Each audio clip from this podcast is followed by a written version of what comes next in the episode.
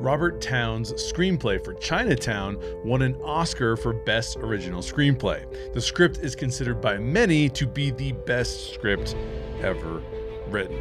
This is how stories work with Jay Shear. In this video, I'll go over the Chinatown screenplay in detail to explain exactly what happens in 1974's classic screenplay, Chinatown. Now, spoiler warning if you haven't seen Chinatown, I will be spoiling the entire movie as I walk through the script. And note that there are differences between the film and the script, but this kind of spoils both. We'll start with Act 1, the setup of the film. Act 1 of Chinatown starts in Jake Gittes' office. We start on a close up of black and white photos a man is making love to a woman in a park. Then we see Jake Gittes, a private investigator, and his client, a man named Curly. Curly's upset. He was right. His wife is cheating on him. It's proved by the photos. Jake consoles Curly, but then Curly suggests he might kill his wife for cheating on him. He says it's an unwritten law that killing your spouse if she cheats is okay. Jake responds, I'll tell you the unwritten law, you dumb son of a bitch. You got to be rich to kill somebody, anybody, and get away with it. Curly doesn't even have enough money to pay Jake for the photos. Now, let me offer some commentary here.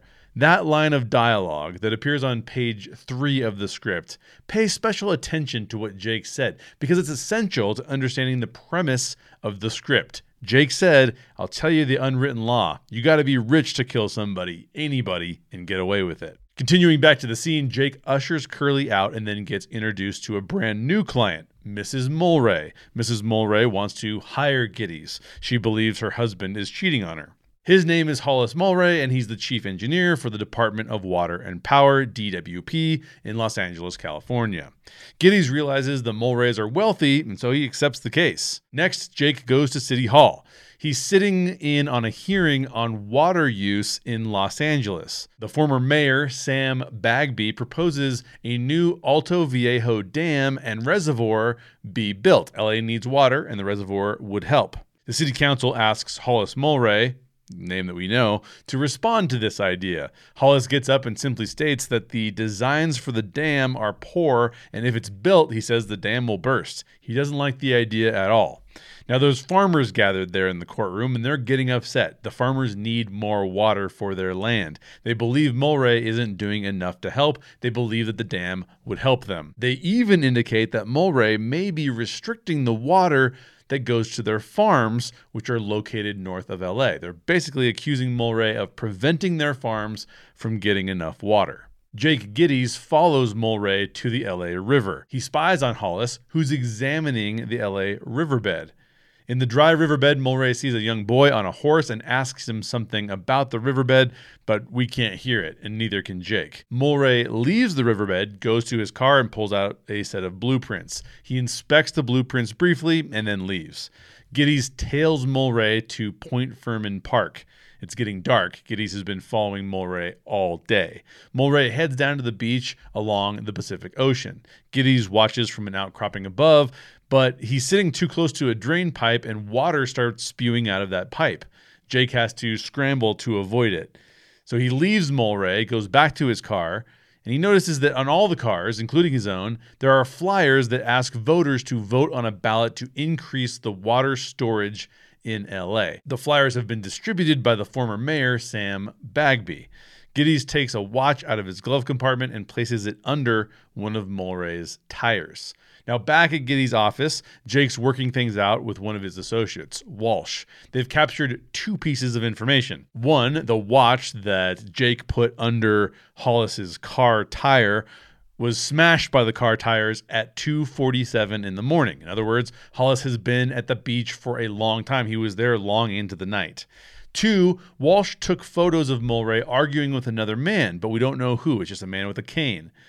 While he was taking those photos, Walsh overheard them talking about Apple Core. Jake's other employee, Duffy, calls in to the office. He spotted Hollis Mulwray at Echo Park with a young woman. Gittes and Walsh jump up. This could be a break in the case. They go to Echo Park, and at Echo Park, Mulwray is in a boat with a young woman. They're paddling around the lake. Gittes and Duffy are in their own boat, and they're subtly taking photos of Mulwray and the young woman. Again, they think they've found that Hollis is, in fact, cheating on his wife. Later, Gittes and Duffy follow Mulwray and the girl to the El Macondo apartment complex. Gittes takes photos of the two of them eating lunch. The following day, Gittes is at the barbershop. He's feeling pretty good. He thinks he's already cracked the case. He's reading a newspaper headline that reads Department of Water and Power blows fuse over chief's use of funds for El Macondo Love Nest. Gittes' name is credited for the photos used in the article. Basically, the article is suggesting that the Department of Water and Power is upset about their chief, meaning Hollis Mulwray's, use of funds. He's misappropriating funds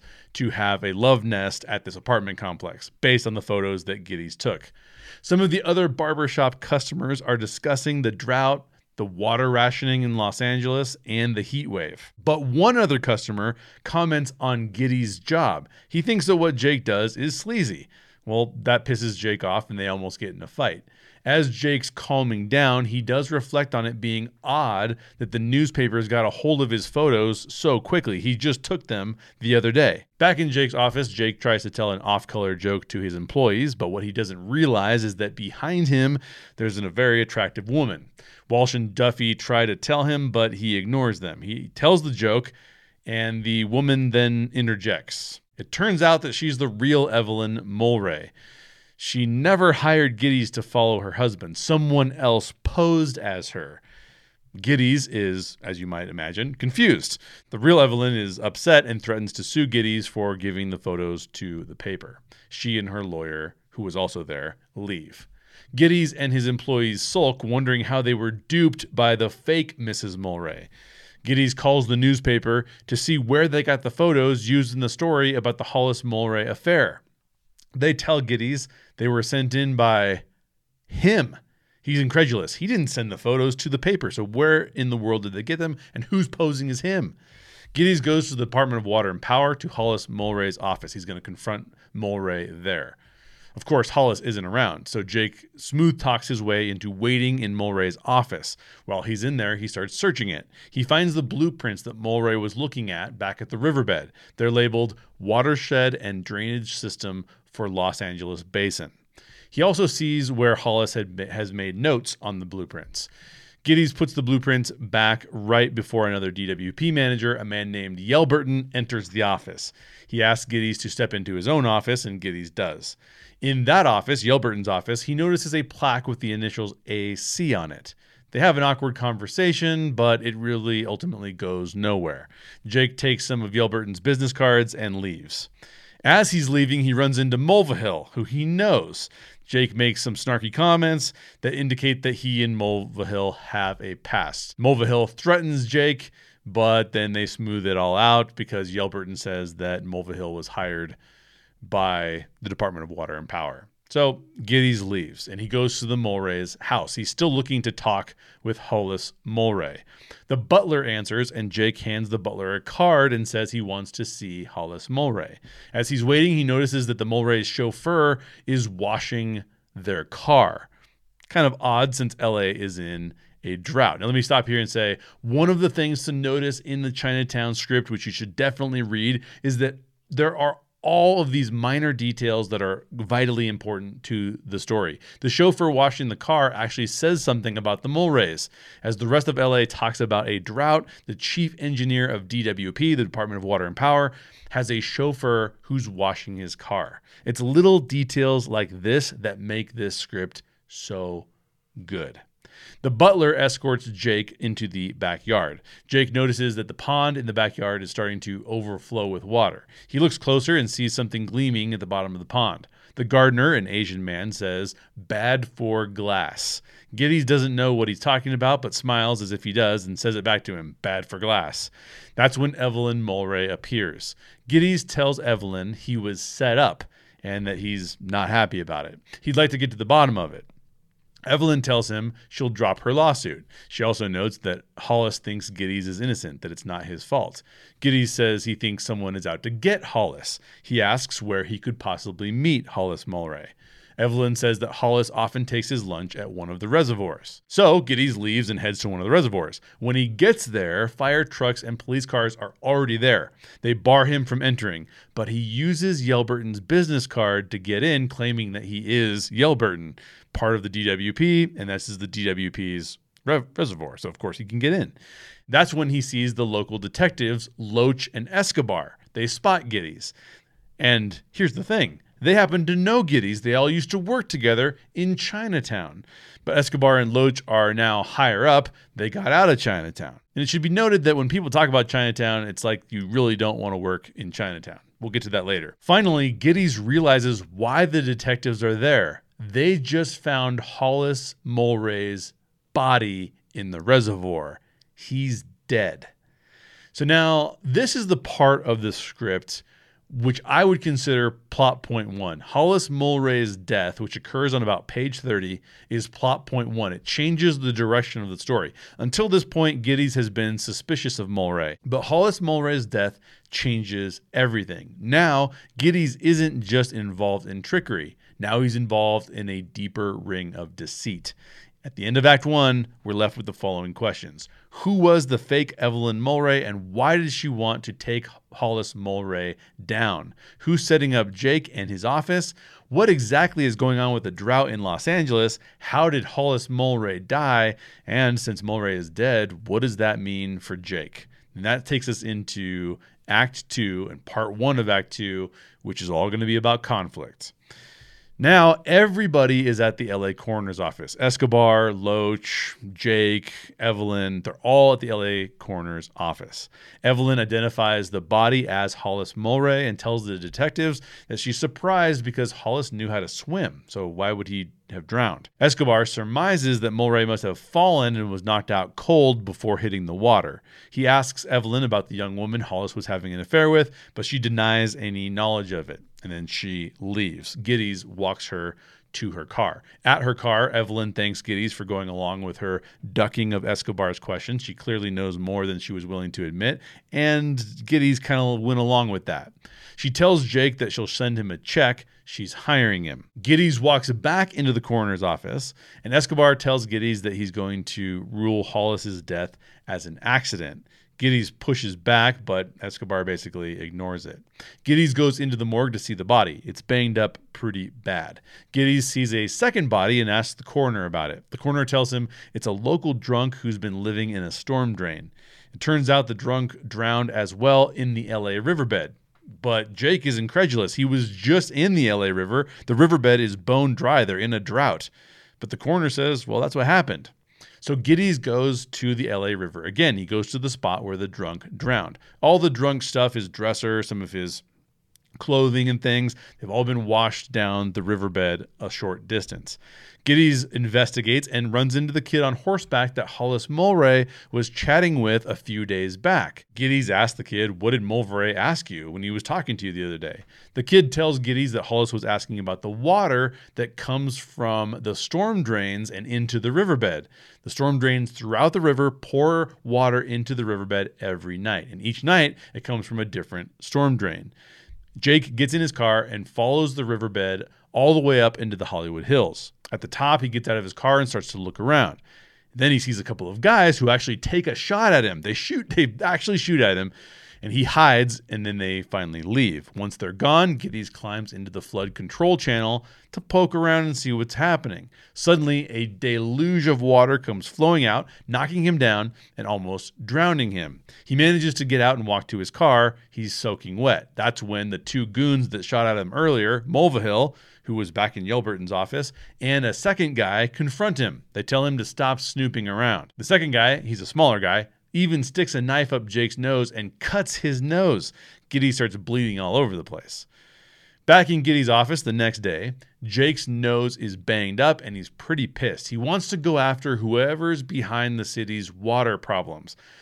Someone's definitely messing with him. He thinks it's related and he doesn't like it. Duffy and Walsh, his employees, push back, but he says he'll sue who's ever responsible. They're pretty doubtful that that's going to have any impact. Gittes then gets a call from Ida Sessions. She tells him that she was hired to pretend to be Mrs. Mulwray. So now we know who was pretending to be Mrs. Mulwray at the beginning of the film. Ida won't tell Gittes who hired her, but she does tell him to look at the obituary column of the newspaper. That's an odd thing. So Gittes goes to the Brown Derby. He's reading the newspaper and tears out the obituary column and takes it with him. On the front page of the paper, by the way, we can see that it declares that the water bond issue passes the council, which means that $10 million will go to fund the building of the dam. The dam in north of LA that Hollis Mulwray said they shouldn't build because it would break. That's when Evelyn Mulwray arrives at the Brown Derby as well. Gittes shows Evelyn the envelope that he got from her. He received an envelope from her, and it's the payment that she sent to him to hire him. On the envelope, he notes the initials, her initials, which are ECM. Now, Jake presses Evelyn for more information. He wants an explanation for what's going on. Evelyn tells him that she was cheating on Hollis and indicates that she's not really sad that he's dead. So basically, Hollis was cheating on her, she was cheating on Hollis. She's not really that upset that he's dead. It's enough of an explanation to make Gittes stop pressing her, but he does ask her what the C stands for in her initials ECM. She replies, Cross. Cross is her maiden name. Suddenly, a woman comes up to the table to confront Gittes. She's either a former client or someone who he caught cheating. Either way, she's very upset with him because of his profession. She probably her life was probably ruined because he figured out something about her. So Gittes and Evelyn leave quickly. Now, out in the Brown Derby's parking lot, Jake gives Evelyn the facts that he knows thus far. Hollis was murdered, a drunk drowned in the LA River, somebody is dumping water while LA is in a drought, and everybody is trying to cover it up. Gittes then heads to DWP, Department of Water and Power, to see Yelburton. In Yelburton's lobby, while he's waiting, he sees a photo on the wall of DWP in the early days. He notices a man he saw in the photos that Walsh took earlier. The photo of the man who had a cane who was arguing with Hollis. And he notes that this guy's name is Julian Cross. Gittes looks at the envelope Evelyn sent him. He notes the ECM. Evelyn said her maiden name was Cross. Gittes looks over more photos. Julian Cross and Hollis Mulwray are often seen together. They were good friends. Jake asks the secretary about Cross and Mulwray. She tells him that Cross and Mulwray used to own the Department of Water and Power. They used to own all the water in Los Angeles. They were business partners. Gittes then goes in to meet with Yelburton. He immediately accuses Yelburton of hiring Ida Sessions, dumping water, and murdering Mulwray because he discovered a the water dumping that they were doing, and he didn't want to build the new dam, so they wanted to get him out of the way. Yelburton, of course, denies this, and Jake threatens to go to the press with it.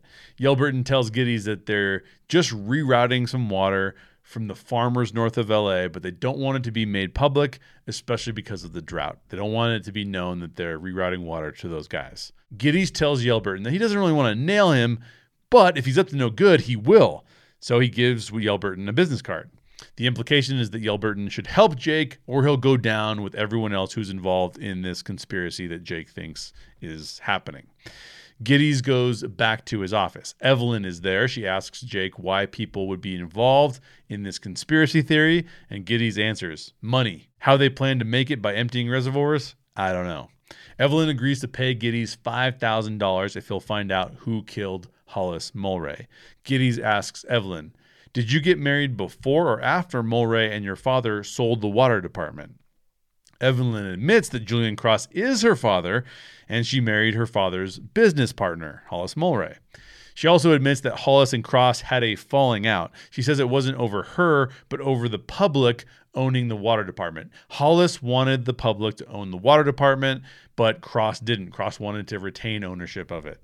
Hollis also held Cross responsible for the dam that broke years earlier. That killed a lot of people. So Hollis only built it because Cross wanted him to. Now you can see kind of why Hollis doesn't want to build the dam north of LA. Now, the next scene we get actually isn't in the film. Jake boards a seaplane to go visit an island. He gets on the plane and he sits next to the pilot, who he strikes up a conversation with. In that conversation, we learn that Jake's on his way to visit Julian Cross on the island, and that Julian Cross's daughter, Evelyn, ran away from home at 16 or 17 years old and fled to Mexico. The pilot knows all this. The rumor was, he says, that she did it because she got pregnant. Now, for me, the reveal that Evelyn ran away from home and that she was likely pregnant is the midpoint of the script, it means the very, very middle of the script. It happens on page 60 of the script. Now, this is what's interesting. This scene does not appear in the actual film, but it does set up the second half in a way that has to deal with Evelyn's secrets and what she's hiding from Gittes. Up until this point, Jake has assumed that Evelyn's not a part of the conspiracy, but now there's too much evidence to suggest that she's hiding a lot of information from him. At the midpoint, we know Jake was set up to be the fall guy reporting on Hollis Mulwray's affair. Evelyn is Julian Cross's daughter, and Hollis and Julian were business partners. Evelyn ran away from home to Mexico and was likely pregnant at age 16 or 17. Hollis Mulwray had an argument with Cross about something, but we're not sure what. All we knew was they said apple core. Hollis Mulwray most likely didn't drown, he was murdered. The DWP is dumping water during a drought, and they're likely doing it to profit in some way. But we also have some new questions that have come up. Who is Julian Cross, and what exactly is he up to? What's Evelyn hiding about her past? Is Evelyn wrapped up in this fraud, and how is she connected to Hollis Mulwray's murder? So that takes us into the second part of Act Two we're still in the conflict part of this script. The seaplane lands at an island off California, specifically at a place called the Albacore Club, so where a lot of fishermen go. Gittes takes a station wagon from the Albacore Club out to visit Cross's home. Gittes and Cross have a conversation about horseshit, of all things. Cross says that it's what he's had to deal with his entire life, but he seems to like overcoming the problems that he's presented with, so horseshit means something to him. It's something that he overcomes in his life. Jake and Julian have breakfast together. Cross knows that Gittes has been hired by his daughter. Gittes tells Cross he thinks Hollis Mulwray was murdered. That doesn't seem to phase Cross. Julian asks about the police investigation, and Gittes tells Cross that it's being led by Escobar, a man he used to work with in Chinatown. Julian asks Gittes if he's sleeping with his daughter. Kind of an odd question, so Gittes is surprised and kind of ducks the question. Julian goes on to tell Gittes that Evelyn is a disturbed woman. He says, You may think you know what you're dealing with, but believe me, you don't. Gittes smirks and says that's what the DA in Chinatown used to tell him. Julian offers to pay Gittes double what Evelyn's paying him if he'll help Julian find Hollis's girlfriend, the girl he was with at Echo Park and the apartment complex. Gittes entertains that offer, but then asks Cross when he last saw Mulwray. Cross tries to play that question off, but Gittes already knows that he was arguing with Cross five days earlier. He's got the photos, the photos that Walsh took. Cross doesn't like that, but he doesn't react strongly. That ends the conversation, though. Jake heads to the Hall of Records for LA. Gittes looks into land ownership north of LA. We know that the farmers up there are upset because LA isn't giving them any water. Shockingly, all the land ownership records show that almost all the plots of land north of LA have brand new owners. They were recently sold, all within the last few weeks. Gittes tears the names of the landowners out of the records book and pockets it.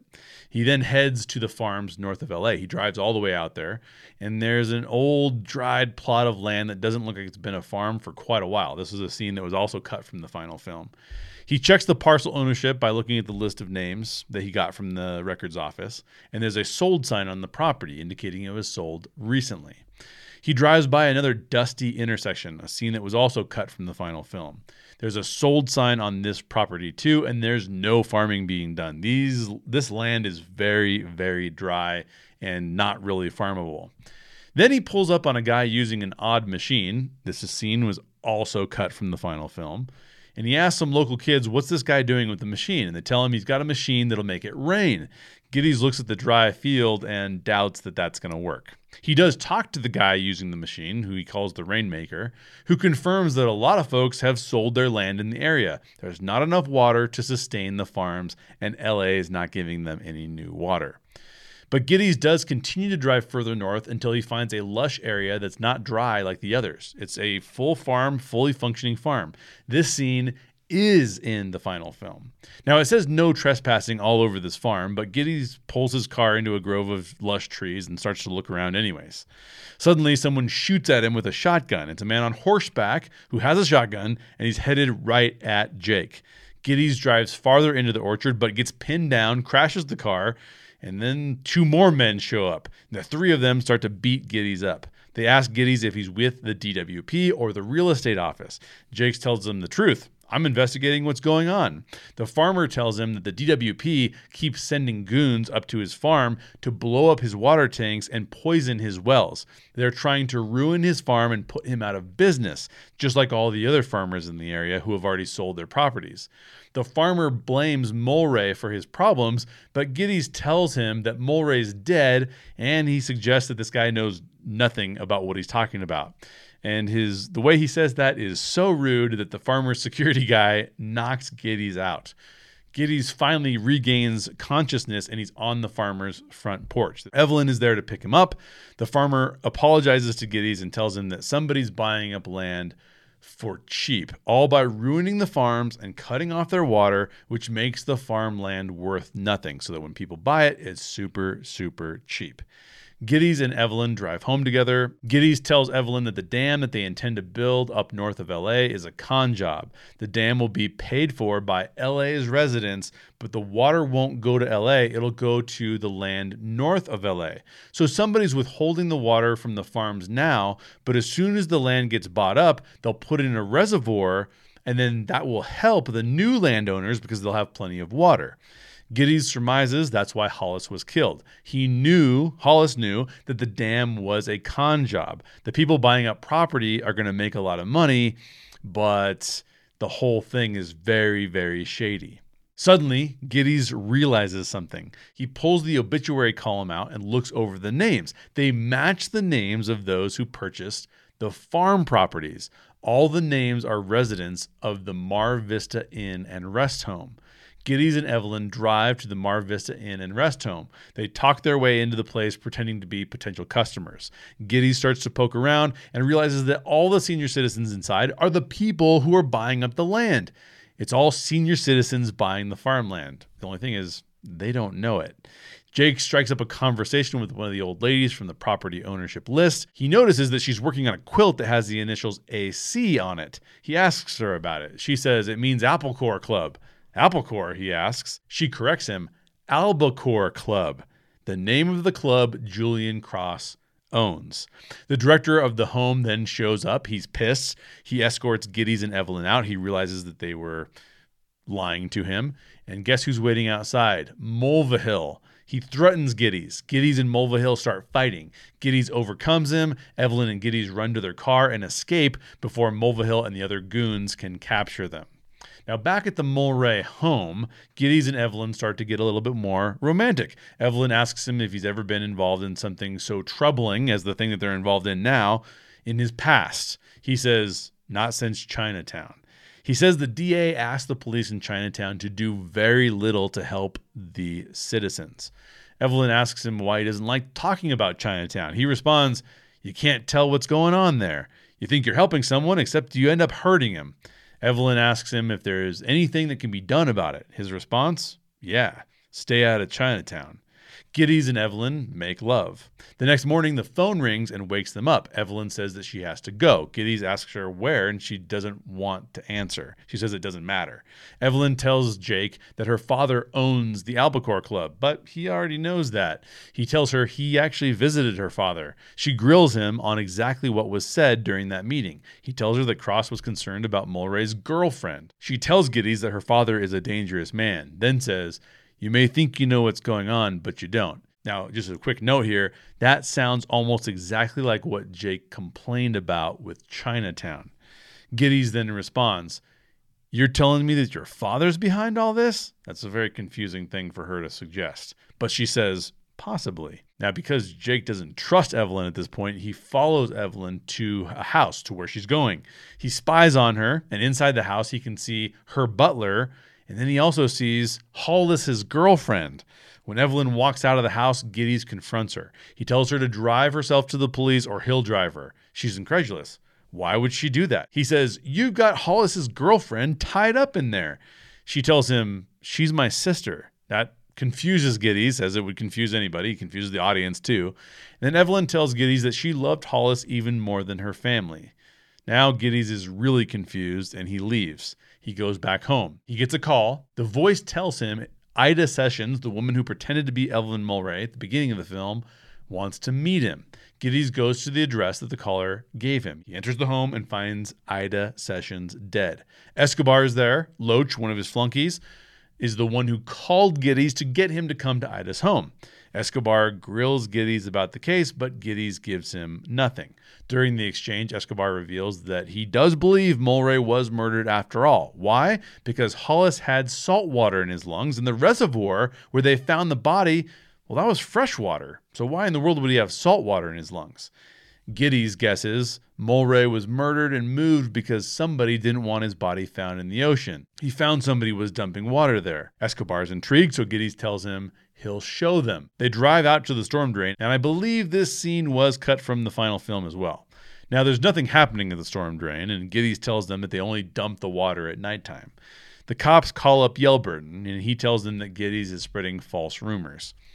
Escobar, now pissed because he doesn't know who to believe, tells Gittes that he'd better start helping them or they'll get him for withholding evidence. They'll arrest him for withholding evidence. The detectives are starting to think Evelyn murdered Hollis. They really don't believe Gittes, and Gittes doesn't know what to believe.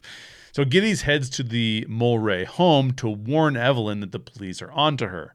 She's not there, but her bags are packed which makes him suspicious. He goes outside and sees the gardener working on the pond. He mimics what the gardener said to him last time bad for glass, even though he still has no idea what that means. The gardener smiles, points to the grass, and says, Salt water, very bad for grass. Gittes had misinterpreted him the whole time. He wasn't saying bad for glass, he was saying bad for grass. But with the guy's accent, he could not tell what the guy was actually saying. And this blows Gittes' mind. The pond in Hollis Mulwray's yard is saltwater. And how did Hollis die? By ingesting too much salt water. Gittes goes over and looks deeper into the water. He notices something gleaming in the pond. The gardener fishes the object out of the pond, and it's a pair of glasses. Mulwray calls Cross on the phone. Jake tells Cross to bring his checkbook to the Mulwray home. He's broken the case and he wants to get paid. Cross tells him he'll be there in two hours. Jake finishes the conversation with something that Cross will find very intriguing, something he'll like. I've found the girl, meaning Hollis's girlfriend. He knows Cross was interested in her. So let me just stop here to say, for my money, Gittes telling Cross to meet him at Mulwray's house is plot point two. Why is it plot point two? Because it forces the resolution of the story. Jake finds the glasses in the pond, realizes the pond is saltwater, and then calls Cross. This scene forces the conclusion of the film because it forces Gittes to confront Evelyn, which may be the scene that many people would call plot point two. It's the scene that I'm about to read coming up. It also means Jake will need to reveal what he knows to Escobar so that he won't get arrested. And finally, it also means that Cross, Julian Cross, Evelyn's father, will now play a much bigger role in the ending one way or another. And that brings us to thank you for hanging with me. This is a very long video because this is a very complex screenplay. This brings us to the resolution of Act 3. Act 3, the resolution of the story. Gittes heads to the home where Evelyn is keeping Hollis's girlfriend. Jake confronts Evelyn and tells her that she's going to jail. Then he calls Escobar and tells him to also come to that home. Evelyn is confused. Gittes shows her the glasses he found in her pond and says, They belonged to your husband, didn't they? Jake firmly believes Evelyn murdered her husband by drowning him in their backyard pond. He starts to guess at what happened, getting more aggressive with her. She stops him and says, I'll tell you the truth. Her name is Catherine. She's my daughter. Of course, she's talking about the person who we all think is Hollis's girlfriend. But she says her name is Catherine and she's my daughter. Gittes slaps her and says, I said the truth.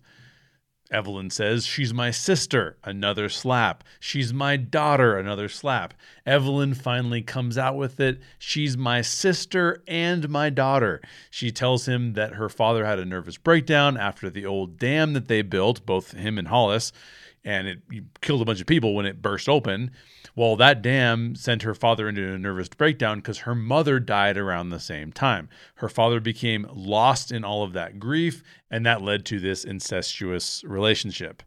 So when she knew she was pregnant, she ran to Mexico to escape her father. And of course, Gittes is shocked, just like we're all shocked as the audience, because this is a shocking reveal. Now, Evelyn talks about how Hollis helped both her and her daughter. And then Evelyn goes on to say, I just don't want her to know, meaning she doesn't want her daughter to know that she was the product of an incestuous relationship.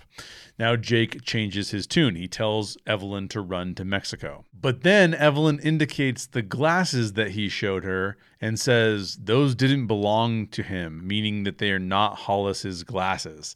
Gittes tells Evelyn to take Catherine to their butler's house and then head to Mexico as soon as possible because everything is coming to a head. Gittes asks her where her butler lives and she gives him an address. She asks, Do you know where that is? Jake reacts slowly, Sure, it's Chinatown. Evelyn, Catherine, and the butler leave. Gittes calls his office and tells his receptionist to have Duffy and Walsh meet him at the butler's place in Chinatown. That's when Escobar arrives at the home. Jake tells Escobar he's too late and that Evelyn has fled to her maid's house. He's, of course, lying here. And he gives Escobar the address of the maid's house. The detective, Escobar, tells Gittes, you're not gonna get out of this. You're coming with me. We, are gonna go get Evelyn together. And so Gittes goes with him. Escobar takes Gittes to a home in San Pedro. Gittes convinces Escobar to let him go in and get Evelyn and bring her out. Escobar agrees to that, but warns him that he's only got three minutes. Gittes walks up to the house. A woman with a black eye answers the door. This is definitely not her Chinese butler's house. This is somebody else's house. In fact, it's Curly's house. Curly, from the opening scene, welcomes Gittes inside. Gittes takes Curly into the kitchen and convinces Curly to get him out of the house. Curly agrees and they get into his car. They take off just as Escobar is entering the house. Jake makes a deal with Curly. He'll forgive Curly's debt and pay him extra if he agrees to take Evelyn and Catherine to Mexico in his boat. Curly agrees to do it. Curly drops Gittes off at the Mulwray home. So, at the Mulwray home, Jake is smoking out by the pond when Cross arrives. Cross asks about the girl, meaning Hollis's girlfriend, who we know is actually his daughter via his incestuous relationship with Evelyn. Gittes tells him the girl is with her mom. Cross immediately gets suspicious. Jake hands Cross the obituary column from the newspaper. Cross puts on a pair of glasses to read it. His glasses have bifocals just like the ones Gittes found in the Mulwray pond. Cross asks, What does this mean? Jake responds, That you killed Hollis Mulwray. Jake and Cross then discuss Cross's plans to build a reservoir north of LA and develop that land.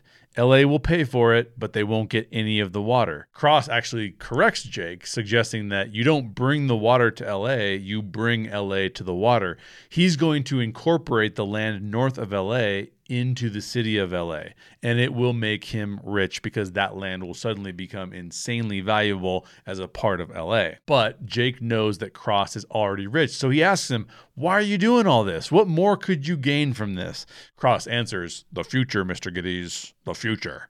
When Gittes confronts Cross about what he did to Evelyn, Cross responds, I don't blame myself. You see, Mr. Gittes, most people never have to face the fact that at the right time and right place, they're capable of anything. That's when Mulvihill shows up and takes the glasses from Gittes, which means he's taking the evidence that that places Cross at Mulvihill's house when he was murdered. Cross then says, Take us to the girl. Either Evelyn allows me to see her, or I'm not averse to seeing Evelyn in jail. If I have to buy the jail, Hollis and Evelyn kept her from me for 15 years. It's been too long, I'm too old. They head to Chinatown. Now, note, this is a slightly different ending than the one in the film, and although I do believe that the script is better than the film, I do think the film has a slightly better ending, and I'll explain why in another video. Now, as Gittes drives up to the house in Chinatown where Evelyn is, he sees Evelyn walking toward Curly's car. Gittes pretends he doesn't see her, but Cross spots her and demands that they stop. Mulvihill clobbers Gittes to get him to stop, but that causes their car to jump the curb and hit a pole. Cross then tries to med- make a beeline for Evelyn, but Gittes pulls him back. There's a brief fight between Gittes, Mulvihill, and Cross. Curly, seeing the ruckus that this caused by this little fight, gets out of his car, but Gittes tells him to take Evelyn and go. Gittes and Mulvihill fight for Mulvihill's gun. Mulvihill drops it and it skitters away. Evelyn picks it up and points the gun at her father. Cross takes a step toward Evelyn and says, You're going to have to kill me, Evelyn. Either that or tell me where she is. How many years have I got? She's mine too. Evelyn responds, She's never going to know that. A police siren distracts Evelyn. Cross lunges toward her, but Gittes grabs him. Duffy and Walsh show up.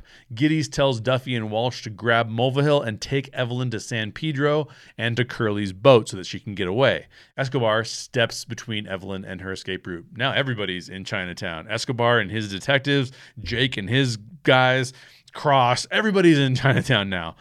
Jake grabs Escobar so Evelyn can escape. Evelyn gets in Curly's car and starts to drive off. Gittes almost gives a sigh of relief, but there's a gunshot. An officer down the street has fired at the car. Gittes rushes to the car and finds Evelyn dead.